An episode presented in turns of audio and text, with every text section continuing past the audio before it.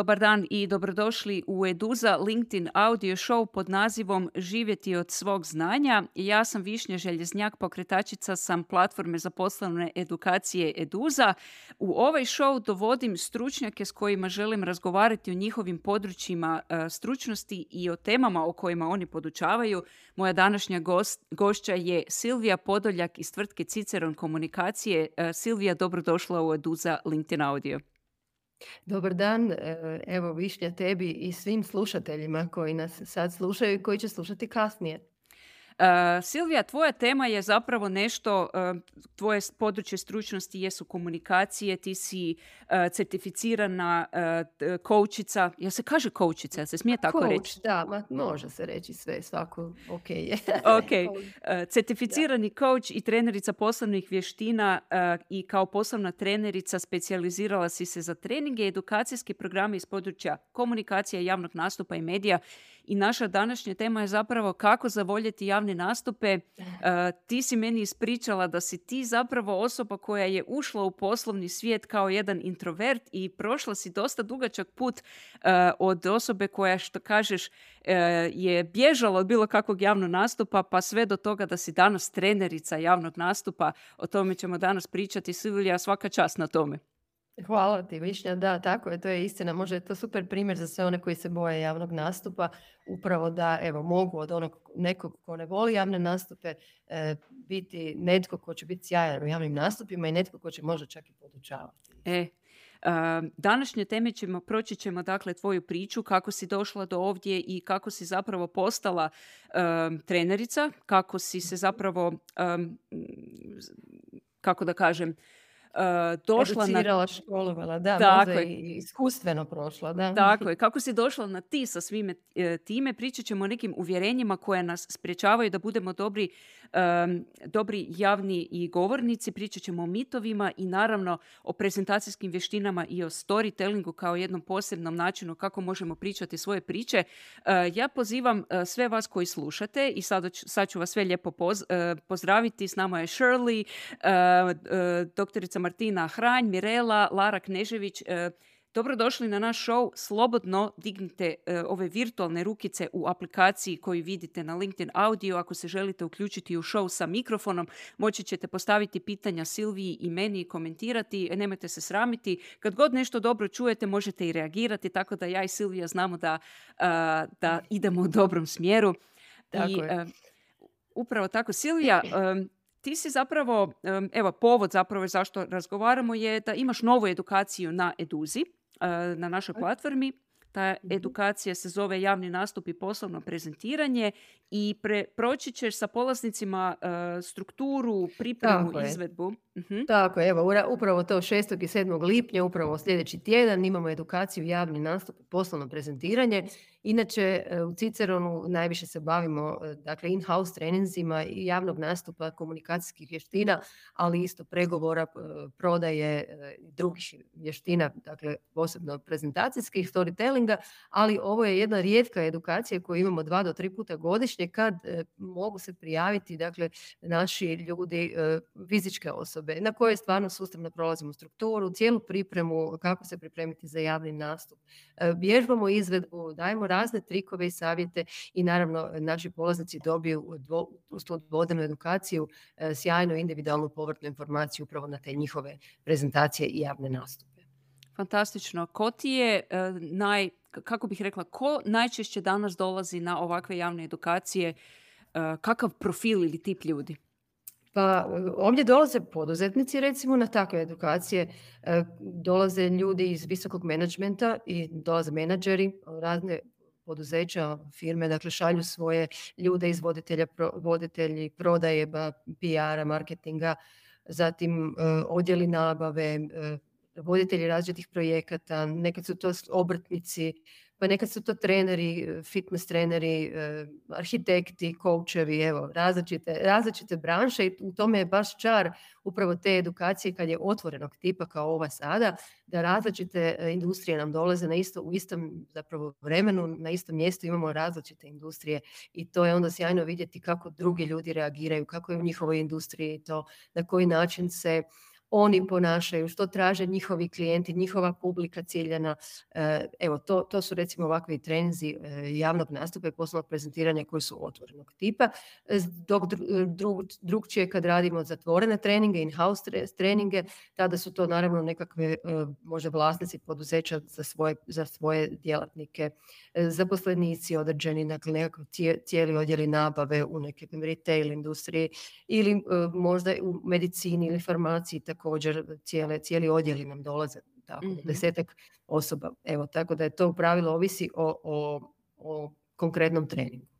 E, da li bi e, se moglo reći da ljudi više trebaju e, ove edukacije da bi, ne znam, imali neke medijske nastupe, konferencije ili za interne, kako bih rekla, unutar firme, isto tako mhm. treba javno nastupati. Koji je od tih kampova? Aha.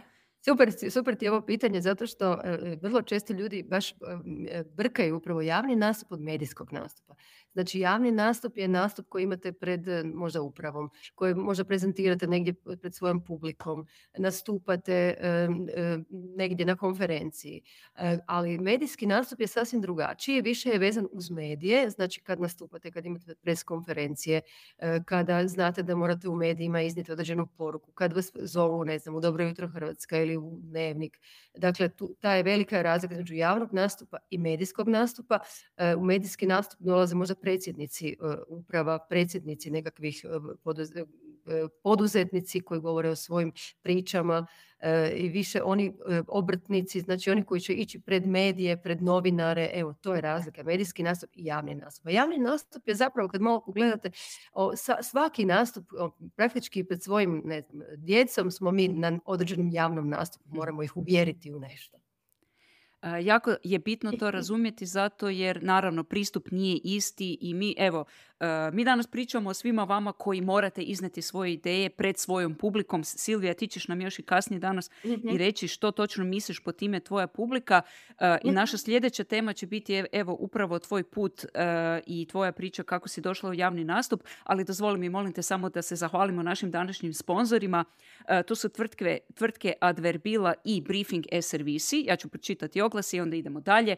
Adverbila je agencija koja vaše otvoreno radno mjesto može popuniti već u samo dva tjedna, zato jer može promovirati otvorene pozicije kroz uh, fora inovativne upitnike i kvizove na društvenim mrežama i dosegnuti one kandidate za posao koji a. znaju raditi ono što vi tražite i b. koje nećete morati obučavati. Evo, mi smo ovdje jako puno oko edukacija i svi smo u edukacijama, ali naravno poslodavci dalje uh, preferiraju ljude koje, koji, što se kažu, dolaze gotovi i e, da bi Adverbila mogla privući te kandidate, e, ona to e, može napraviti zato jer ne tlači kandidate sa slanjem CV-a i doseže ljude koji inače ne hodaju po klasičnim portalima za zapošljavanje i uopće ne traže posao. Tako da ako ste sve probali što se probati mogla po pitanju kandidata i još uvijek vam ne dolaze dobri ljudi na intervjue, javite se na www.adverbila.com još jedanput www.adverbila.com piše se sa dva L. E, to je naš prvi sponsor, a naš drugi sponsor je tvrtka Briefing e-servisi koja vam pomaže da sve natječaje javne e, nabave možete pratiti na jednom mjestu putem jednog fora email servisa na koji se možete pretplatiti. Imate čak i probni period od 14 dana tako da ništa ne riskirate i možete odrediti koje javne natječaje želite pratiti za koju branšu i ti će vam natječaj dolaziti najviše dva puta dnevno putem vašeg maila, tako da odite na briefing-nadmetanja.hr kao što sam rekla, imate free trial od 14 dana. Poklikajte se tamo kategorije e, u kojima vi prodajete rješenja, proizvode i usluge i počet ćete dobivati sve te servise, to jest natječaje na email. Zahvaljujem se lijepo i briefing e, e-servisima. Idemo mi danas na našu temu. Silvija, možeš li mi reći, uh, ajmo, ajmo krenuti od ovih nekakvih mitova, uvjerenja i strahova. Uh, to me zapravo najviše mhm. zanima. Što bi ti rekla što nas najviše koči? Pa ja mislim da su to tipična uvjerenja. Znači imamo različite uvjerenja, negativna uvjerenja koje su vezana i uz novac, i vezana su i uz ljubav, i uz prijateljstvo, i uz zdravlje.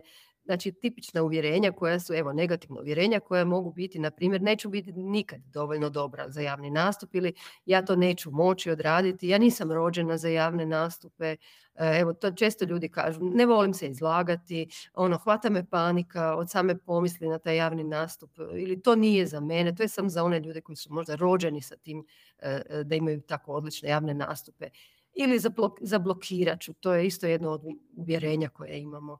E, što ako se pojavi blokada? osramotit ću se. E, ovdje često recimo uvjerenja imaju i također negativna e, poduzetnici ili obrtnici novi, dakle poduzetnici koji tek kreću možda s poslom, oni jednostavno ne, ne voljeli bi da netko drugi umjesto njih ide u, u javnost, jel? Da, da se netko umjesto njih radi taj posao. Ma nek, nisam ja za to, neko, nek neko drugi rađe priča, ali znate, pogotovo, znači, pogotovo priči poduzetništva, da, da publika želi vidjeti ko je iza tog brenda, želi vidjeti ko se nalazi iza te priče, to mene zanima i zato baš trebamo izlaziti e, pred publiku, pred svoju ciljanu publiku, pred svoje e, klijente, goste ili svoje ljude, da, da nas oni vide i da se zapravo na neki način pokažemo i da, da vide od koga kupuju, jer upravo će to biti razlog zbog kojeg će kupovati. E, mene se čini, Silvija, da možda smo mogli mi poduzetnici se još do prije, ne znam, pet godina nekako i provlačiti sa time da nismo prisutni u javnom prostoru i u, ne znam, društvenim medijima, jer su se mhm. poslovi jako često preko preporuka dobivali. Praktički direktor Niko nije morao niti znati niti kako izgleda, niti za šta se zalaže, pošto je išao.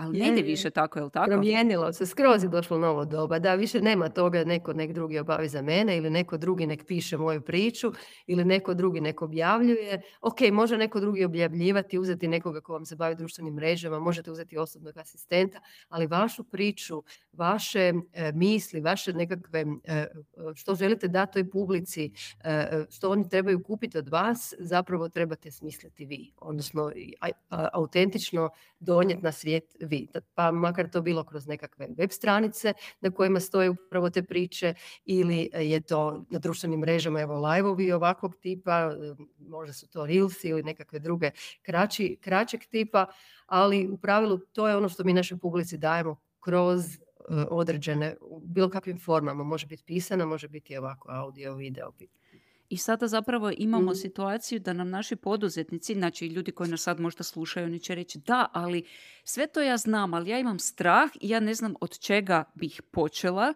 i ja, mm kao što si sama rekla, imam uvjerenje da ja neću nikad biti dovoljno dobra pa se zapravo i bojim počinjati. Možeš mi dati meni i drugima savjet mhm. kako početi i možda u to sve skupa da, uh, da ispričaš i svoju priču kako si ti možda počela i koji momenti mhm. su tebe oslobodili?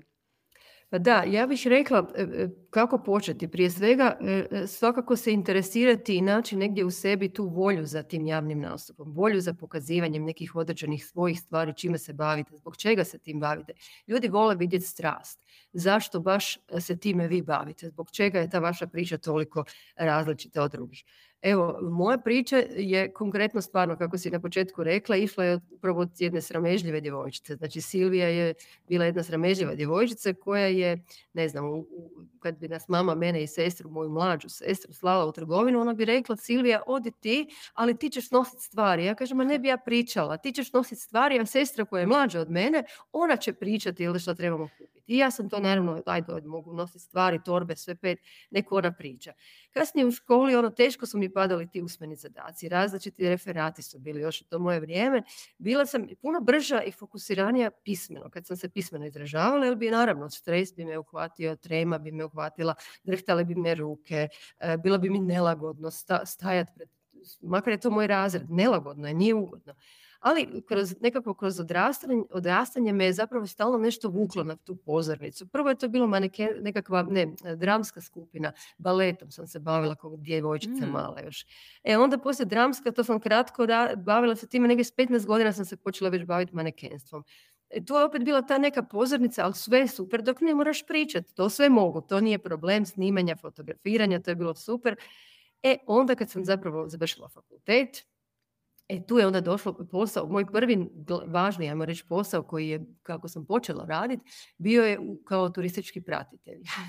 znači ono, kad spojiš e, strah od javnog nastupa, mikrofon, ljude još moraš znati o svim mogućim destinacijama koje obilaziš ovoga, tad su to bili destinacije u Hrvatskoj, to je bio moj najveći strah. Ali sam ja nakon dva, tri dana rekla, gle, nema druga, idem se ovoga, baciti u koštac, moram se moram raditi, idem probati s time. I zapravo sam vrlo brzo, to je bio ugovor o dijelu, nakon toga sam praktički u nekih manje od mjesec dana dobila ugovor na neodređeno e, u toj, u toj turističkoj agenciji. Tako je počelo, ajmo reći, moja neka priča, s tim da je tu tek počelo strahovi od različitih javnih nastupa koji su bili, ne znam, e, e, sastanci s roditeljima kad smo radili maturalna putovanja. Pa su onda bile nekakve veći sastanci sa, određenim skupinama koje također putuju. Pa onda sam morala znati određene što nas čeka u nekom hotelu, recimo u Španjolskoj učenici, pa što nas čeka u tom hotelu, pa je li to, kakav je taj sef, pa na koji način, je li, je hotel okrenut prema moru ili prema gradu.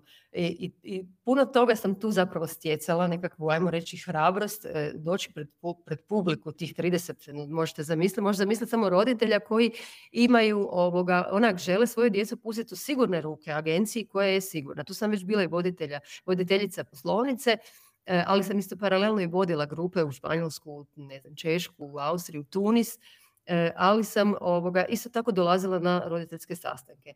I, I nakon toga sam postala e, direktorica turističke zajednice. E tu je tek zapravo počeo, počeli su pravi oni nastupi, pravi kako si rekla razliku između javnog nastupa i medijskog, znači kao kad si direktorica turističke zajednice nema više skrivanja, to je sad javni posao. I tu su sada konferencije, novinari, e, bar, znači pres konferencije barem minimum jednom mjesečno različiti medijski nastupi, različita predstavljanja destinacije u inozemstvu, presice, e, bila sam paralelno direktorica marketinga glazbenog festivala, tako da smo, sam paralelno zaista puno toga hendlala i puno se morala izlagati upravo medijima. Mislim da je mediji su puno teži oblik javnog nastupa, ajmo to tako nazvati. E, jesu, jesu, da, jer moraš onako razmisliti kako će, tri, tri puta moraš promisliti što će oni protumačiti koji će čitati. Da. da tako je, da, da, A ti zapravo, te, neke te stvari nisu ti naravno sve došle odjedanput, naravno da je nekakvi sukcesivni slijed išao to, toga svega skupa bilo biti previše.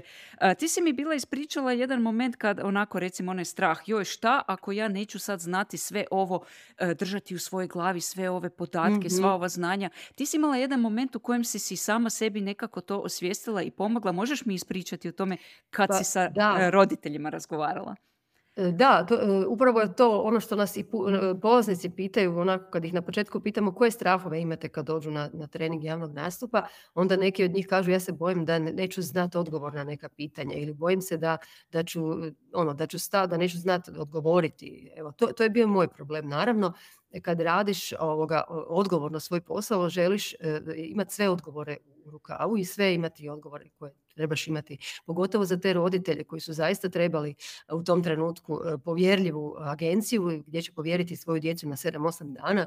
E, I ja sam tada u tom trenutku shvatila da nisam, da sam s razlogom pred njima i da e, iako nemam odgovor na svako pitanje, na primjer upravo ovo da li će, da li će djeca biti okrenuta prema znači, hotel, odnosno te njihove sobe prema moru ili prema gradu, da ću to saznati, da možemo u tom, e, mogu to vam saznati, poslati vam na mail ili ako imamo, evo trenutno sada neku konferenciju, vi ne morate imati odgovor na svako pitanje, to je ono super, super osjećaj, dobiješ zapravo moć kada osvijestiš da ne moramo imati odgovor na svako pitanje, ali da smo s druge strane s razlogom stavljeni upravo na, da imamo tih 20 minuta, pola sata na nekoj konferenciji ili na nekakvom panelu da pričamo o svojoj temi, znači da smo stručni u tome, ali i, da, i dalje možemo moderatoru ili nekome iz publike ili bilo kome E, ko nas neko pitanje pita, reći da ok, u ovom trenutku možda nemam odgovor na to pitanje, ali mogu vam odgovoriti mailom ili možemo u, pauzi razgovarati o tome ili možda e, može neko stručniji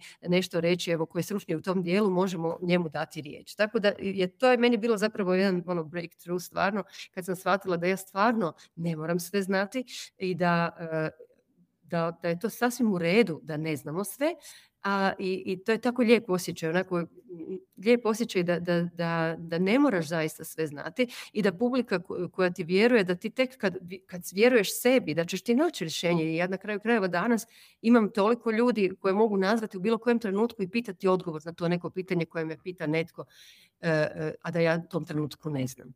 A s druge strane, zaista nas niko neće staviti na pozornicu i, i, i ne, ili negdje postaviti i reći ono sad, evo ti pričaj, a da nismo dorasli toj temi. Znači, ipak znamo puno više od publike o toj temi. I oni koji su nas pozvali uh, imaju, su po nečemu morali dobiti dojam da znamo o čemu pričamo, tako, da evo, što kažu onaj taj um, impostor sindrom, možemo tog impostora ili varalicu, mislim da se tako mm kaže, ostavimo njega doma ili nju doma, da. ima razlog zašto smo na sceni. Um, kako si ti, uh, iz čega si ti najviše, iz kojih materijala, izvora ili načina si ti najviše naučila o javnom nastupu i o uh, komunikacijskim vještinama ovako prema publici? Ja sam se već pa, rano počela zapravo negdje u srednjoj školi e, educirati, tada nije bilo YouTube-a, nije bilo ni interneta, ja sam ovoga najviše bila u knjižnici, ono, knjižnica je bila moja igraonica, tu sam najviše učila iz različitih knjiga. tek kasnije sam, kad su došle edukacije ovakvog tipa, evo kao sad ovo je stvarno sjajno, danas mladi imaju opcije učiti zaista iz svih mogućih uh, uređaja, iz svih mogućih mjesta kojima mogu učiti razne konferencije, različite predavanja, različiti YouTube kanali, e, tako da puno je manje bilo toga, ali kad imate nekakvu veliku volju, kad imaš nekakvu ono, E, želju. Ja sam imala strašnu želju naučiti e, javni nastup, naučiti sve cinte, sve fore, sve, e, sve što sam mogla, ali najviše, naravno iz knjige, iz edukacija, iz formalnog obrazovanja, neformalnog obrazovanja, zaista puno je to bila edukacija, ali ono što me najviše naučilo je zapravo upravo, upravo bacanje u vatru. Mm. to je ono, ne, ne možeš e, doći na mjesto, ne znam, voditeljice poslovnice ili direktorice turističke zajednice i ti sad kažeš nek ide neko drugo mjesto mene. Ja to ne mogu dozvoliti. Mislim da danas to si ne smije dozvoliti poduzetnik nijedan. Nema drugi neko. Ja sam ta koja sam odgovorna i ja znam najbolje kako treba izgledati moje, moja, moja priča prema van. Ono što želim iznijeti van. Ako već imate nekoga koji je zadužen za PR ili za medije, to je super, ok, onda ta osoba znači vrlo usko povezana s vama i to je super.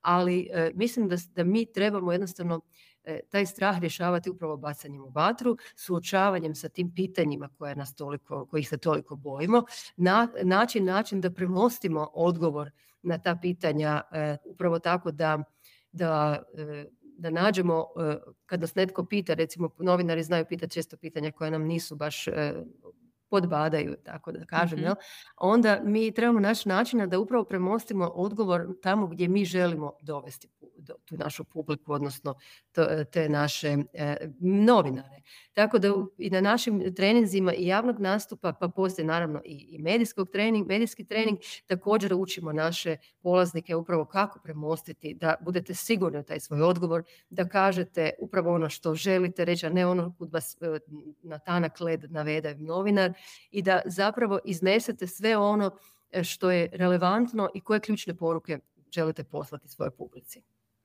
Da li je dobro imati neki šalabahter ili kako si pomoći recimo takvom prvom javnom nastupu?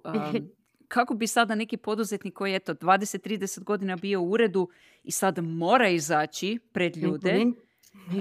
što bi ti za taj prvi nastup e, sugerirala? Pa ja bih prije svega sugerirala svakako da, da možemo imati nekakve kartice, mi ih zovemo Q card, to su male kartice kad nastupate e, bilo gdje pred, ako je to konferencija ili neki nastup koji imate, možete i smijete imati baš male kartice na kojima pišu osnovne nekakve podaci koji, koji je dobro imati na papiru, jer to pokazuje da ste se i pripremili da je publika ovoga, da ste, da poštujete publiku, e, ja mislim da je, da je to bacanje u vatru, izlazak pred publiku jako važan, ali isto tako i učenje onih ključnih poruka koje trebate izreći. Znači kad mi dođe, kad e, naši polaznici dođu kod nas na individualno savjetovanje, jer najčešće predsjednici uprava ili poduzetnici, oni ne žele možda uvijek doći možda na grupna savjetovanja, onda dolaze individualno i onda s njima radim konkretno na tom nastupu koji upravo sad slijedi. Baš na tome, znači koje poruke tamo žele reći. Kako preformulirati te poruke da baš budu baš za tu publiku koje, koja treba. Na koji način to e, izvedbeno izvježbati, pa ih snimimo, pa onda gledamo zajedno, pa onda tek tu se zapravo najviše vidi aha, gdje, jel mašu, mašu rukama, vide svoj hod, vide svoju posturu, vide svoju mimiku, gestikulaciju i onda tek tu mijenjamo najbolje, e, najbolje onaj nastup koji želimo i samo vježba, vježba, vježba, priprema, priprema je zapravo 90% posla. Da, u redu je imati ispred sebe nekakve papire, ali ne nužno e, onako imati kupus od papira pa tražiti mhm. na panelu nešto, to nam neće baš dobro doći, niti sad recimo da smo na nekakvom e, ovom, ovakvog tipa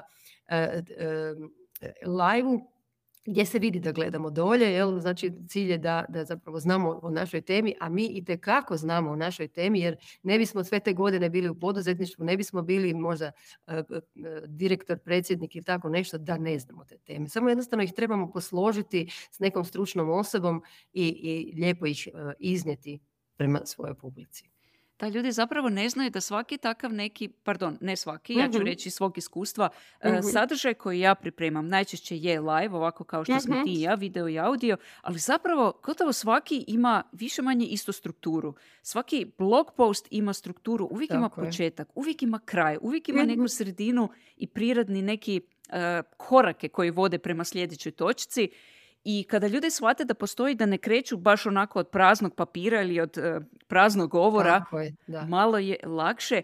I ti si meni rekla da kad pripremate ljude da se jako, da jako pazite i da pomažete ljudima da ne odu u negativu, da ne zabrazde. Možeš mi malo više o tome reći jer mislim da to je jako važno u Hrvatskoj spomenuti. Dobro. Da, to je bilo vezano uz moje kad sam moderirala događaje. Onda mhm. sam naravno i dan danas evo imamo podcast Nitko kao ja na kojem naravno imamo naše klijente koji do, dolaze sa sjajnim pričama uh, upravo leadershipa uh, i jako je važno upravo ih pripremiti za te nastupe i onda je važno kad im postavljate pitanja da oni uh, na takvim nekakvim evo, panelima, konferencijama, na, nastupima ne, ne ode u nekakvu negativu u smislu da počnu kukati o nečemu jer ih moramo vraćati upravo zbog tipa, tipa ovakve jedne emisije kao što je ova tvoja i kao, ili kao što je tvoja Eduza Show, e, da, da ih e, u pravom trenutku vratimo e, da, da ne zabrazde u tu neku svoju priču koju bi inače pričali, nego da ih kao, kao voditelj, kao moderator, upravo vodim tamo gdje ja želim da, da, da, da, da on e, dođe, odnosno da inspiriramo našu publiku, da ljudi e, e, pričaju priče, da ih inspiriraju, znači da, da, ne, da, da izgube, kada vidimo recimo da imaju strah ili da, da se možda da ih trema malo uzela, uzela zapravo da im pomognemo, da ih izvučemo iz toga, da im damo onaj lakši dio teme kad smo ih pripremali, da zapravo se vrate natrag u taj svoj flow. Evo, to je ono što je, što je možda najvažnije. Pitala si me sad vezano uz ovakve emisije kad vodimo. Mi naši ljudi pripremamo često za takve nastupe. Aha. E, izvrsno. E, ti si mi isto tako rekla da, znači kad još pričamo o tim problemima, da zapravo ljudi ne žele izaći iz svojih ureda žele se sakriti, žele ostati nevidljivi, znaju da moraju nešto napraviti, ali jače je to od mene, ne želim izaći među ljude. Uh, ti si rekla da imaš dosta izraženu vještinu da ti shvatiš točno koje strahove ljudi imaju i možeš im pomoći identificiraš to je doista u dubini njihove onako duše i uspiješ im toga se riješite. E, priča nam malo o tome. Pa, da, mogu reći zapravo da sam, evo, mislim, kroz, kroz e, pa, svoje evo, zadnjih, ne znam, deseta godina, jako puno ljudi pripremala za javni nastup i onda sam bi nekad i vodila to ja, tu emisije ili nekakve live recimo tijekom korone, baš sam imala priliku puno, puno e, obrtnica, poduzetnica, uh, OPG-ovki, žene su uglavnom bile, koje bi, e, koje bih educirala i od javnom nastupu, postavljala im određena pitanja i onda odradila s njima intervju putem Facebook live ili tako nešto. I, I taj dio je jako važan, zapravo ja, sam, ja nekako detektiram gdje je taj strah. Znači osoba sama čak možda ni ne zna što ona samo zna ili on kaže ja imam tremu, imam crvenilo, recimo strah. I sad evo nedavno mi je bila klijentica, ona kaže e, da, da ima strašnu tremu, da se trese kad, kad, kad, kad mora ustati nešto pričati, a zapravo je direktorica, na mjestu je direktorica. I sad ja kažem dobro, ajmo malo vidjeti dublje ovoga, gdje je, gdje je možda tu nekakva, nekakva prošlost tvoja, kako imaš situacije oko toga.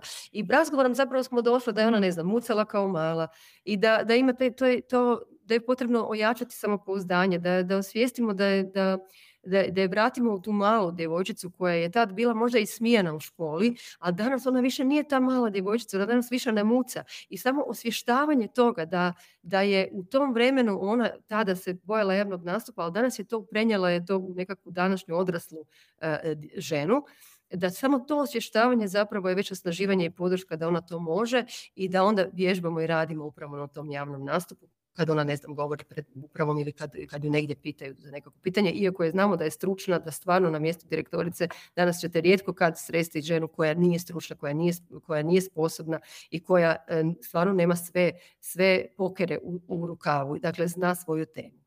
Ili, ili recimo nedavno mi je bio e, jedan klijent e, koji je, evo ne znam, u prvi deset minuta sam zapravo razgovarali s on rekao ja se ne, ja ovoga, evo, nemam problem nikakav sa javnim nastupom, ja se cijeli život pripremam za ovu temu, ja sam siguran u sebe, ali, znaš, ono, redovito zablokiram. Ja ono, pa kako sad je meni to ono, prvo, kako to odmah zablokiraš, ono. I da došli zapravo u ruku prvih deset minuta da ima strašan strah, da, da ima da je prije svega vrlo povezan s temom, jer od svoje devete godine se bavi tom istom temom, ali s druge strane to je jako slojevito. Ima određene strahove jer nije, nije imao odobravanje od roditelja, e, pa je mu je falila roditeljska ljubav, pa mu tu nedostaje zapravo samopouzdanje, pa osvještavanje svojih kvaliteta. I evo, super mi je bilo kad se nakon toga javio i rekao, ono super je bilo, prošlo je odlično to, taj nastup. Tako da evo, to su neke od tih tema E, koje ja zaista osjetim kada, pogotovo kad imamo polaznike, kad imamo jedan na jedan, to je, to je puno lakše ili idemo puno dublje u te njihove e, strahove koji to jesu, to budu strah od kritike, strah od od e, izloženosti, od ranjivosti, jer mi smo sami na pozornici jel, kad pričamo, kad govorimo pred publikom.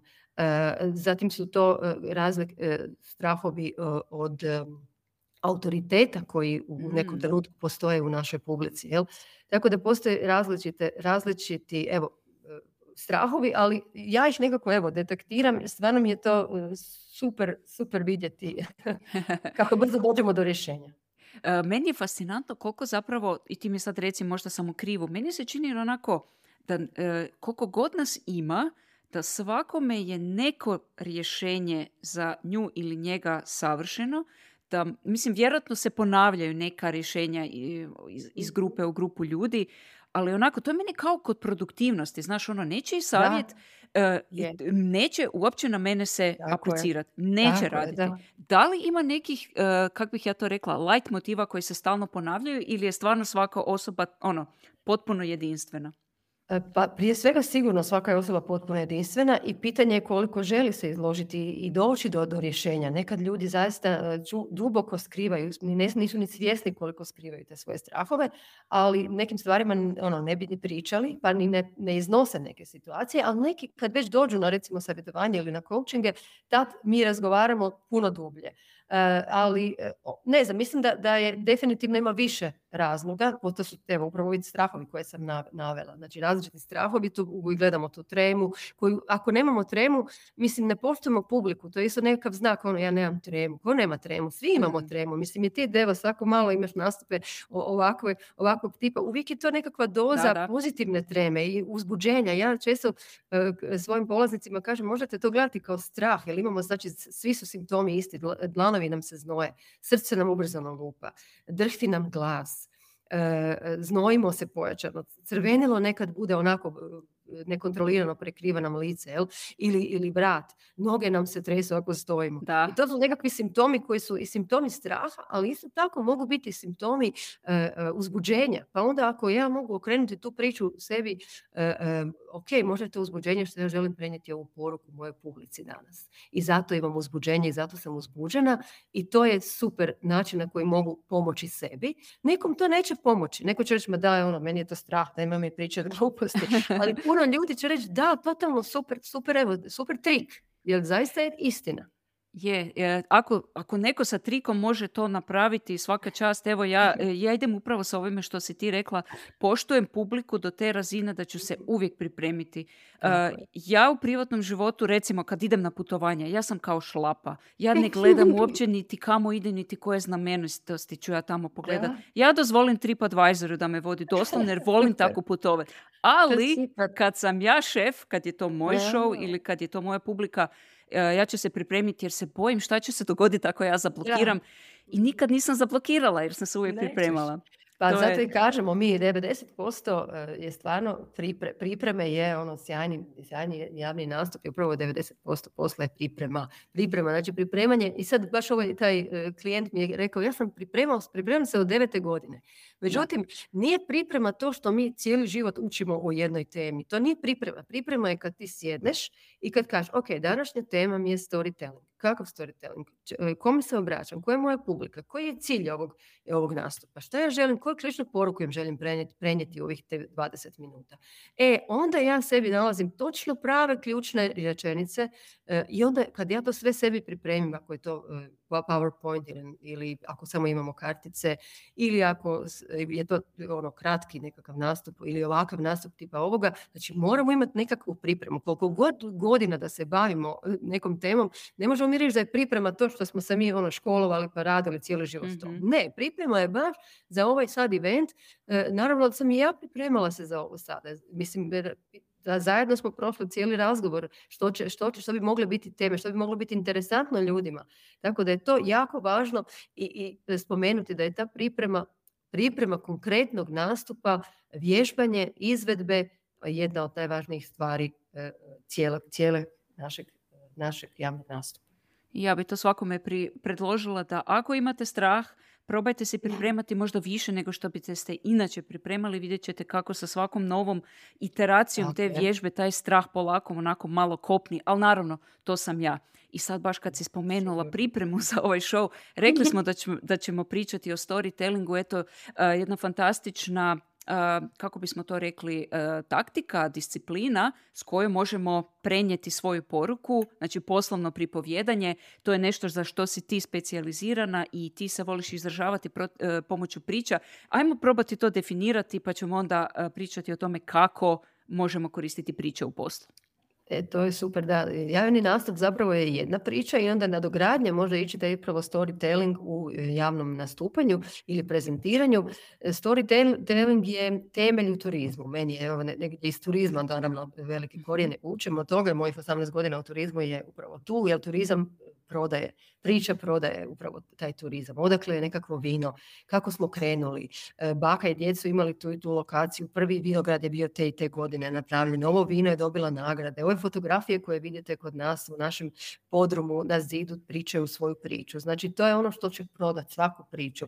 E, e, svako, svako vino ili svaki nekakav proizvod koji imate zapravo će priča lakše prodati, a ako idemo na nekakve temelje, storytelling zapravo je pripovjedanje priča koje nam e, može, pomaže predstaviti upravo naš biznis, našu biznis priču e, i time na neki način stvaramo one čvrste i prisne odnose sa našom publikom, sa našim gostima, klijentima, sa korisnicima naših usluga, pa sa, i također sa zaposlenicima, jer to su ljudi kojima se također, ako smo predsjednik uprave ili ako smo direktor, obraćamo i koji moraju nekako znati i našu, e, našu priču da bi mogli saživjeti s njom i vrijednosti iste gajiti. A, da bi bila što bolja komunikacija i ugodnija, zato nam je potrebna ta priča, da izgradimo vlastitu priču, ne jednu, jer mi imamo milion priča, ali sve počinje sa nekom jednom pričom. Mi, mi uvijek u tom javnom nastupu želimo izgledati spontano. Međutim, dojam spontanosti baš postiže se time što mi e, dobro vježbamo, pripremimo, upravo mhm. kvalitetnu pripremu, napravimo kvalitetne priče, posložimo. Znači, znamo koje ćemo priče pričati kojoj publici i onda ćemo i te priče iste, ne samo pričati u nekakvom nastupu koji imamo, već ćemo ih pre, ne znam, prezentirati kroz web stranicu, prezentirati kroz društvene mreže, e, kad smo na nekoj konferenciji, izvući neke anegdote, e, kad razgovaramo s kupcima, e, kad predstavljamo plan našim zaposlenicima, isto tako ćemo upravo te priče pričati. Na taj način ćemo stvarati publiku, autentičnu publiku koja nas koja zaista želi kupiti od nas. Sada kad si spomenula znači predstavljanje recimo nekih izvještaji, brojke, su, pardon, Mhm. brojevi suhoparno. E, imaš dobre primjere, baš konkretne kod toga kako bi recimo jedan direktor umjesto da kaže e, iduće godine svi prodavači moraju podići svoje kvote za 10%. to Mhm. niko ne voli čut. Ali možda neki primjer kako prezentirati pomoću brojeva i priča, to jest prezentirati brojeve ali kroz priču, samo da čujemo Pa Postoji zapravo primjer. zanimljiv, zanimljivi e, način na koji mi možemo upravo, nama često dolaze, ne znam, direktori raznih revizorskih tvrtki, ono kako sad ja da napravim nekakvu zanimljivu prezentaciju od tih brojki, kako da to bude interesantno.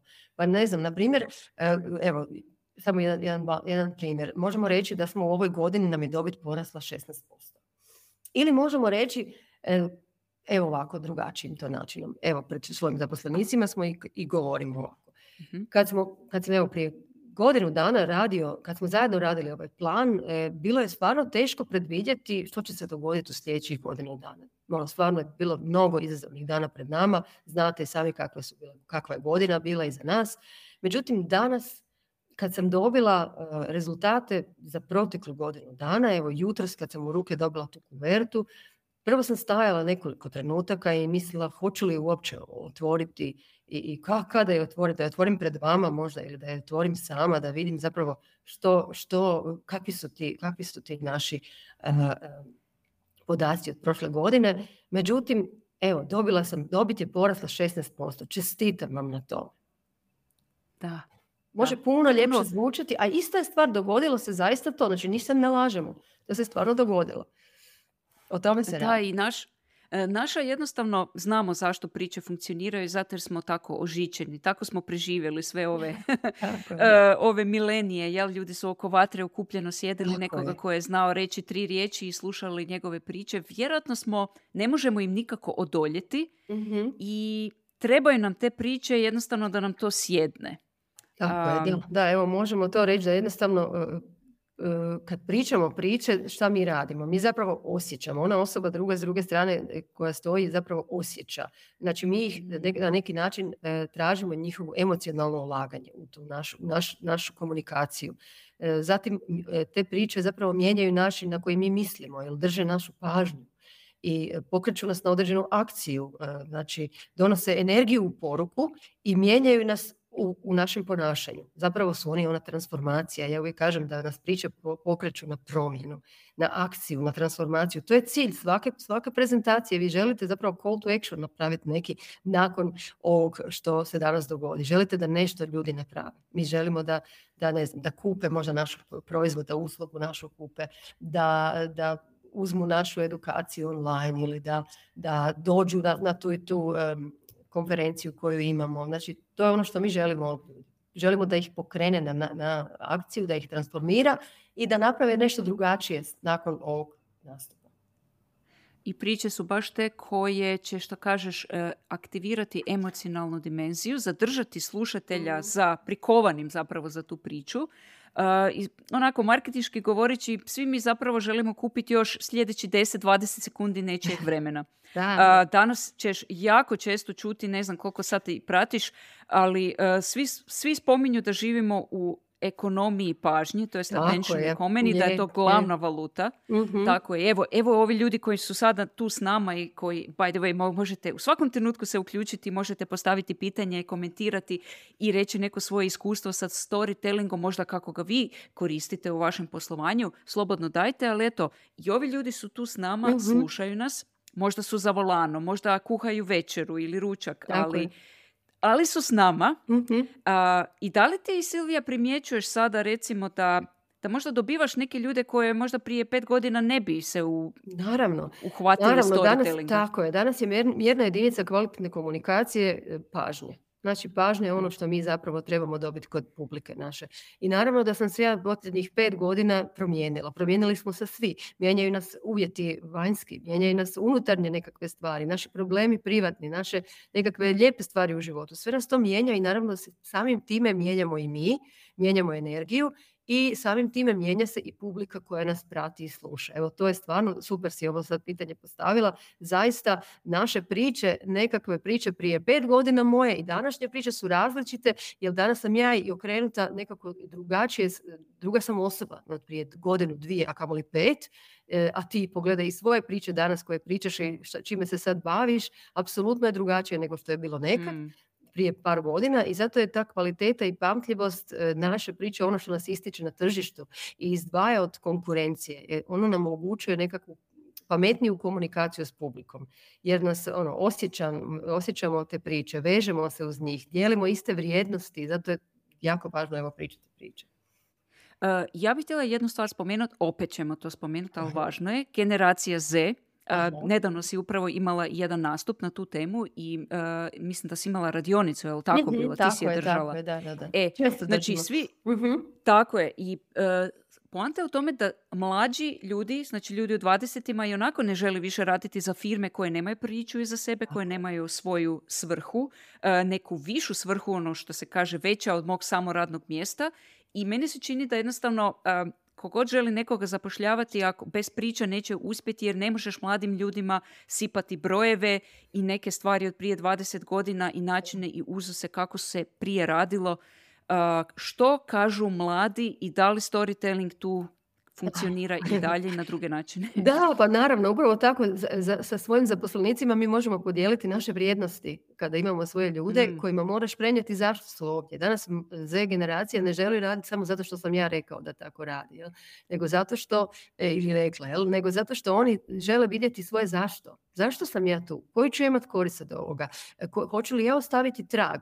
Dakle, jako im je važno upravo da kroz priču spoznaju koja je vrijednost e, njihovog nadređenog i koje vrijednosti se njeguju u, toj, tom poduzeću. I onda kroz to, i na zadnjem podcastu baš je, baš je e, naš gost govorio upravo o Z generaciji, kako ih zapošljavaju i što je njima važno. Da im je važno upravo način na koji e, uče, na koji rade, na koji e, preuzimaju kvalitete i vrijednosti poduzeća. I zajedno ih grade. Dakle, danas je došlo vrijeme kada zajedno gradimo upravo tu priču. Znači, ono, prošli put je i Mirela pričala o transformacijskom e, leadershipu, upravo se o tome radi, da dijelimo e, priče, da, da kao lideri se prilagodimo upravo tim mladim generacijama, jer oni će i tekako e, promijeniti cijeli svijet, jer su oni sada najmlađi na tržištu rada i, i nekako se pouzajemo u njih, bez obzira na mobitele i na sve one stvari koje negativno možda gledamo. Nedavno sam baš i napisala i, i, i e, blog je tamo izašao evo danas. Ok. Mhm. E, da, i uh, da, baš si, baš si dobro rekla, evo, stavit ćemo u opis ovog šova u snimci na podcastu i link na audio podcast sa Mirelom Španjol. mm E, koja je baš rekla da novi lideri očito moraju koristiti priče i mhm. rekla je da ne moraju imati odgovore na sva pitanja, da pače tko danas može imati ikakve odgovore na sva pitanja. Mislim da je taj brod davno otplovio. I da onako, to što kažeš, zajedno moramo kreirati tu budućnost, a po meni netko ko ne može komunicirati svoju a moramo imati viziju nekakvu, moramo to znati izreći. Evo pa vizijom, da, da, točno da. tu možemo, evo baš pripovijedanje priča nam pomože predstaviti svoju, svoju biznis priču. Ako smo poduzetnici, onda ja mislim da će ljude zanimati e, kako je nastalo ime Ciceron, recimo, to, to je naša mhm. jedna priča. Jel? E, ili postoje neki drugi poduzetnici koji kažu kako mi smo krenuli iz garaže. Znate ono kad, kad, znaš ono kad čujemo da je neko krenuo, ne znam, mislim da je Mrvoš, da. Mrvoš rekao da mu je prve novce dala baka. To je savršeno početak priče, to je ono što volimo čuti. Ili otišli smo u Australiju, vratili se, to je naša priča, htjeli smo nešto napraviti u svojoj zemlji. Jel? Ili e, prvi proizvod smo prodali tad i tad, bilo je to samo dva proizvoda, mislila sam da ću odustati, ali evo danas smo tu i tu. E, moja strast je bila da sam se bavila time i time i to je ono što publika želi čuti i, i s time zapravo publiku dobivamo, upravo na taj način da oni čuju na, našu priču. I s tim se e, da li, da li e, postoje neke prepreke prema pričanju priča, ja ću sad onako mhm. e, izmisliti neke, ali mi ti reci šta ljude doista muči tu. Neki se možda boje da će biti dosadni, neki će možda misliti mhm. da su te priče već sto puta čuli, znamo da nije tako jer svako ima jedinstvenu priču, što ljude sprečava da javno izađu van i stvarno pričaju priče u onom klasičnom formatu, mhm. možda ono, priča od, znaš ono, od ničega do nečega ili od ničega do heroja? Pa vrlo često vidiš ako ti ljudi, ako ljudi ovoga, imaju dobru priču, oni će negdje, ili ako nemaju priču uopće, oni će naći nekoga, evo kao što je Ciceron ili kao što smo mi, jel, savjetnici, doći će ovdje, mi ćemo zajedno pronaći tu priču, ispričati, mm. naći način kako izvući ono što, što e, bi bilo dobro od te priče, jer mi svi imamo priče. Samo vrlo često, ovo što si me sad i pitala, ljudi misle ja nemam priču, ma nemam nikakve priče, a zapravo shvatimo da i imamo priče, pa ne znam, ovoga, nedavno mi je bila jedna klijentica koja, e, koja je imala blokadu pred publikom, ono, jednostavno, e, ali mi smo zapravo tu posložili cijelu priču e, i onda je shvatila, ok, unijela je svoje osjećaje u to. Ljubav prema, prema tom što treba ispričati, osvijestila je svoju priču i automatski je bilo ono da je dugo se bavi tom, tom, tom temom i sad ima no ne znam, koliko, koliko god priča hoćeš ili shvatila koji je model, na kojem načinu se te priče stvaraju koji su to modeli iz kojih će izvući svoju priču. I onda svaku priču može provući kroz prezentaciju. Naravno, ili započeti prezentaciju nekom svojom pričom. Naravno, te priče trebaju biti istinite, to je važno. Znamo da mhm. smo na početku govorili o nekim legendama. U turizmu postoje legende, eh, odnosno postoje neki mitovi, legende, jel? ali eh, uvijek moraju biti utemeljene na nekim povijesnim činjenicama. Ne možemo baš izmišljati eh, ovoga, jako puno toga i nije dobro da se izmišlja. A, u ovakvim pričama jako je važno da bude iste, istinita priča, znači stvarno mi je baka mi je posudila prve novce kad sam krenula ili e, ime smo dobili na taj taj način ili ti naši proizvodi su na taj način. I onda samo, zapravo moje je samo da pitam, pa daj mi reci kako ste krenuli. I onda oni počnu pričati e, pa onako nekakve priče i, i tu ja već vadim tri, četiri priče si zapisujem ko, a koliko zapravo s druge strane oni misle da nemaju priču uopće.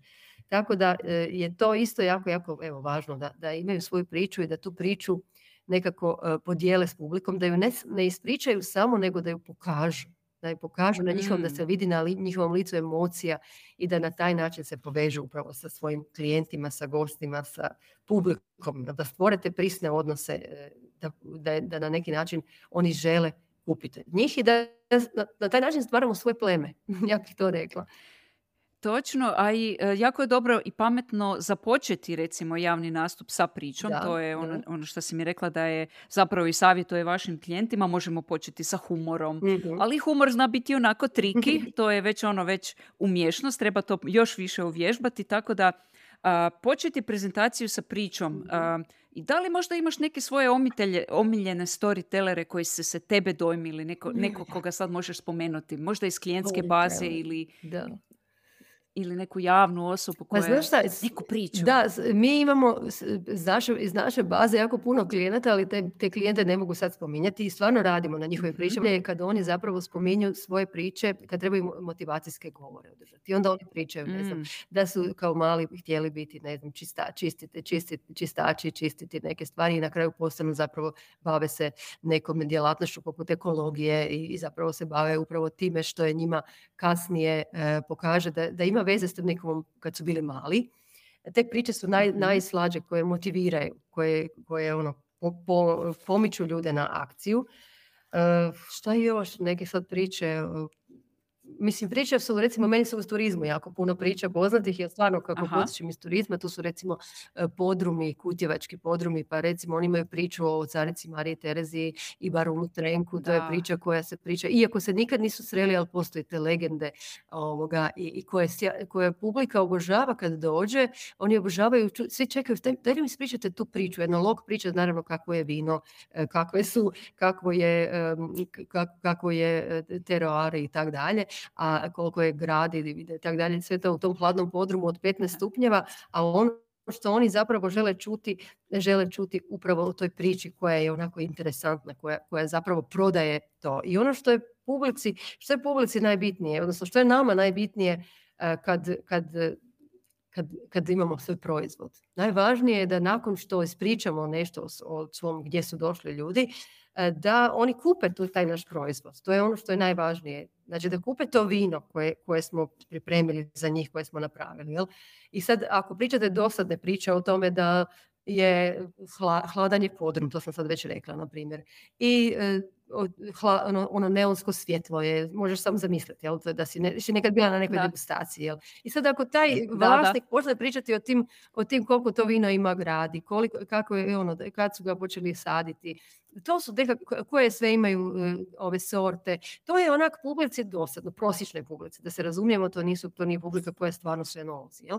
I onda, ako želite biti interesantni, bolje im ispričate ono kako je to nastalo, e, kako, kako ste se vi počeli baviti time, koja je vaša ljubav, zašto briga o svakoj bobici, e, koliko je važno baš ta, ta ta sorta, e, zašto i na koji način se, e, ste se počeli baviti, ono, gdje su baka i djed imali prvu zemlju. E, to su neke stvari zbog kojih će onda publika, odnosno ljudi kad prođu pored recepcije, pored onog dijela gdje se vino prodaje, jel, trgovine, e, mm. to je cilj da ljudi kupe upravo, a ne da odu da ne kupe. E, to je ona, ona stvar koju odmah možemo na, vidjeti jel smo bili dobri storytelleri ili nismo. Tako je, da, da li su ljudi otišli sa proizvodom ili nisu, e, jako priča može na to utjecati. Ja sad pokušavam nekako razmisliti neke, o svojim nekim e, iskustvima iz moje branše, znači sjecište marketinga i IT-a, ja vidim jako puno, e, tu ima jako puno startupa, jako sam s njima okružena, oni su njima. Da? O, mhm. znači oni mogu uh, ispričati svoju priču i pričaju stalno mm tome što rade, kako rade, zašto to rade i to je puno bolje nego, ne znam, stalno sipati nekakve marketinške mm postave. Um, tako, ili nekakve brojke, svaka ili nešto, to priča ta koja će puno toga reći o, o osobi koja to radi, koja se bavi i pogotovo kad je to autentično i kad osoba sebe, recimo moja, ja ću ti mhm. onako nekako reći, moja kvaliteta koju cijenim, to je kvaliteta koju drugim ljudima cijenim, je kad sebe ne doživljavaju jako ozbiljno. Mhm teško mi je opisati točno šta, šta mislim po time, ali kad vidim da se osoba može na svoj... Na, tako je. Tako, je. tako I onda ta osoba zapravo može toliko dobre priče ispričati. Vidiš da ima onako, e, što se kaže, bradavice i sve. Da, e, to, to super. To je super što spomenula humor. Humor je toliko važan u javnom nastupu. E, ja, stvarno je ono, mi se lakše povezujemo kad ima humora. Istraživanja su čak pokazala da nam humor olakšava da budemo prihvaćeni u grupi, pogotovo pred svojim publikom, pred svojim ljudima jel, koji nas slušaju. E, razne barijere možemo riješiti upravo ako, ako imamo dobar smisao za humor. Ako nemamo baš smisao za humor, ako nismo duhoviti, to trebamo provjeriti sa svojim ljudima, sa svojim bliskim ljudima, oni mm. će nam to reći, ali isto je vještina koja se uči. E, I to, to je nešto što, što će ljudi, ne znam, anegdote nekakve koje su nam se dogodile, osobne priče koje imamo, vlastite neke situacije, naši neki pogledi na svijet, e, to su često metafore, analogije, E, ako imamo prezentaciju, super imati neku fotografiju ili video koji može biti baš pokazati humoristično i, i da taj način nasmijati publiku. I ja uvijek kažem, meni su moji polaznici baš ta publika, moje pleme, moje ljudi, koji će se, s kojima se znam našaliti i koji će razumjeti te šale. Nikad se ne šaliti naravno sa publikom, sa ljudima koji su, koji su nam e, možda ciljena publika, naravno, nego prije se ne šaliti možda sa strahovima koje imamo svi zajedno, evo strahovi od javnog nastupa ili, ili nekakve takve strahovi, pa se, ili, ili ispričati svoje neke primjere da ljudi evo tu i kroz šalu mogu zapravo se opustiti više i onda podijeliti možda evo i svoju priču i, i javni nastup puno lakše. Ja bih rekla da nikad nije bilo bolje vrijeme upravo za ove vještine mhm. i upravo za storytelling jer danas i u najklasičnijim, najtradicionalnim e, industrijama ljudi traže ljudskost, traže nesavršenost i mislim da oni koji se odvaže da požele biti humoristični, da se malo puste mhm. javno i da počnu pričati priče, mislim da imaju jako Uh, jako fantastičan marketing ih čeka i, i poslovanje i um, Silvija, ti, znači, e, još jedan da spomenemo, ti imaš edukaciju pod nazivom javni nastup i poslovno prezentiranje. E, puno ovakvih tema ćeš i tamo obraditi. Možeš još jedan spomenuti kad se održava, gdje i kako javni nastup mogu i, i poslovno prezentiranje 6. na 7. lipnja, već sljedeći tjedan, dakle, edukacija i na Eduzi. E, svakako je tamo možete naći i na Ciceronu naravno. E, edukacija dvodnevna od 9 do pola 5, znači zaista e, duboko ulazimo u temu e, različite industrije, ćemo imati prilike čuti, zadnje mjesta upisujemo upravo ovih dana i, i e, tu ćemo stvarno proći cijelu strukturu, svih deset koraka pripreme, raditi na e, izvedbi, vježbati, unositi nekakve kreativne momente, priče, e, brojke, zanimljive podatke, upravo na, da publiku zavedemo, da publici budemo bliski i bliži i da sebi na neki način olakšamo cijelu, cijelu tu priču. I onda naravno snimiti to sve i dobiti jedan super feedback dakle, u kojem ćete će poznici stvarno otići kući e, sa dobrim iskustvom. Evo, dobrim. E, što ljudi najčešće kažu kad se vide na toj snimci? Joj, znaš šta, ako se nikad nisu snimali, što najčešće bude, e, uopće ne žele se gledati, to je jako teško, ali naravno da, da svaka, svaka biser e, se iznjedri kad, kad prođe nekakvu bol i težinu, jel? Tako i, i oni kada vide sebe prvi puta e, zapravo ne žele se vidjeti, ne žele se čuti, mi svoj glas ne želimo čuti, ne želimo se vidjeti, ali onda kad mi kažemo da se oni pomire sa, sa time da su to oni i što prije se pomire, to će više voljeti sebe i to će biti bolji na nastupu.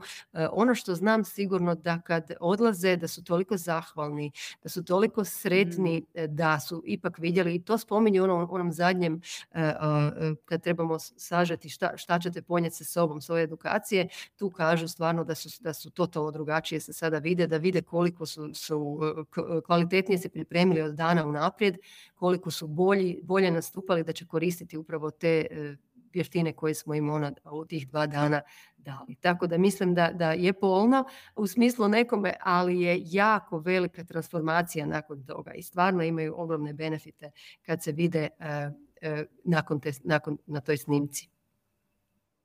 Izvrsno, evo, uh, očito vam neko mora pomoći da malo ono nadiđemo sebe i svoje vlastite strahove, kao što ste ljudi čuli, Silvija Podoljak iz Cicerona omogućuje upravo takvu edukaciju da postanete druga osoba, možete naći edukaciju pod nazivom Javni nastup i poslovno prezentiranje i na Eduzi i na Ciceronovom webu. Silvija, ja ti jako lijepo se zahvaljujem na tvojom vremenu i hvala ti što si podijelila svoje, evo, ove vještine koje imaš, kojih imaš stvarno jako puno. Hvala ti puno. Evo ja bih samo rekla da stvarno trebamo e, e, graditi svoj brand, da nitko nema priču kao mi, bez obzira koliko puta kažemo da je naša priča ispričana, samo trebamo brusiti svoje vještine, učiti i baš kao i javni nastup, tako i storytelling i pričati svoje priče da mi sami gradimo svoj brand, da drugi ljudi nagrade ga umjesto nas. Tako je. Ljudi ne možete outsourcati brand building drugim ljudima, sigurno ne kao mikro i male tvrtke, tako da, eto, ako nemamo te resurse u sebi, možemo potražiti u stručnjacima kao što je Silvija. Još jedan pot hvala lijepo Silvija. Hvala ljudi što ste ostali s nama što ste poslušali. Ako imate neka pitanja, evo mi ćemo sada završiti ovu epizodu, ali vi se možete javiti Silviji, ona ima LinkedIn profil ili potražiti na Eduzi. još jednom, to je to. Silvija, lijep pozdrav i Lijepi pozdrav, hvala svima. Pozdrav.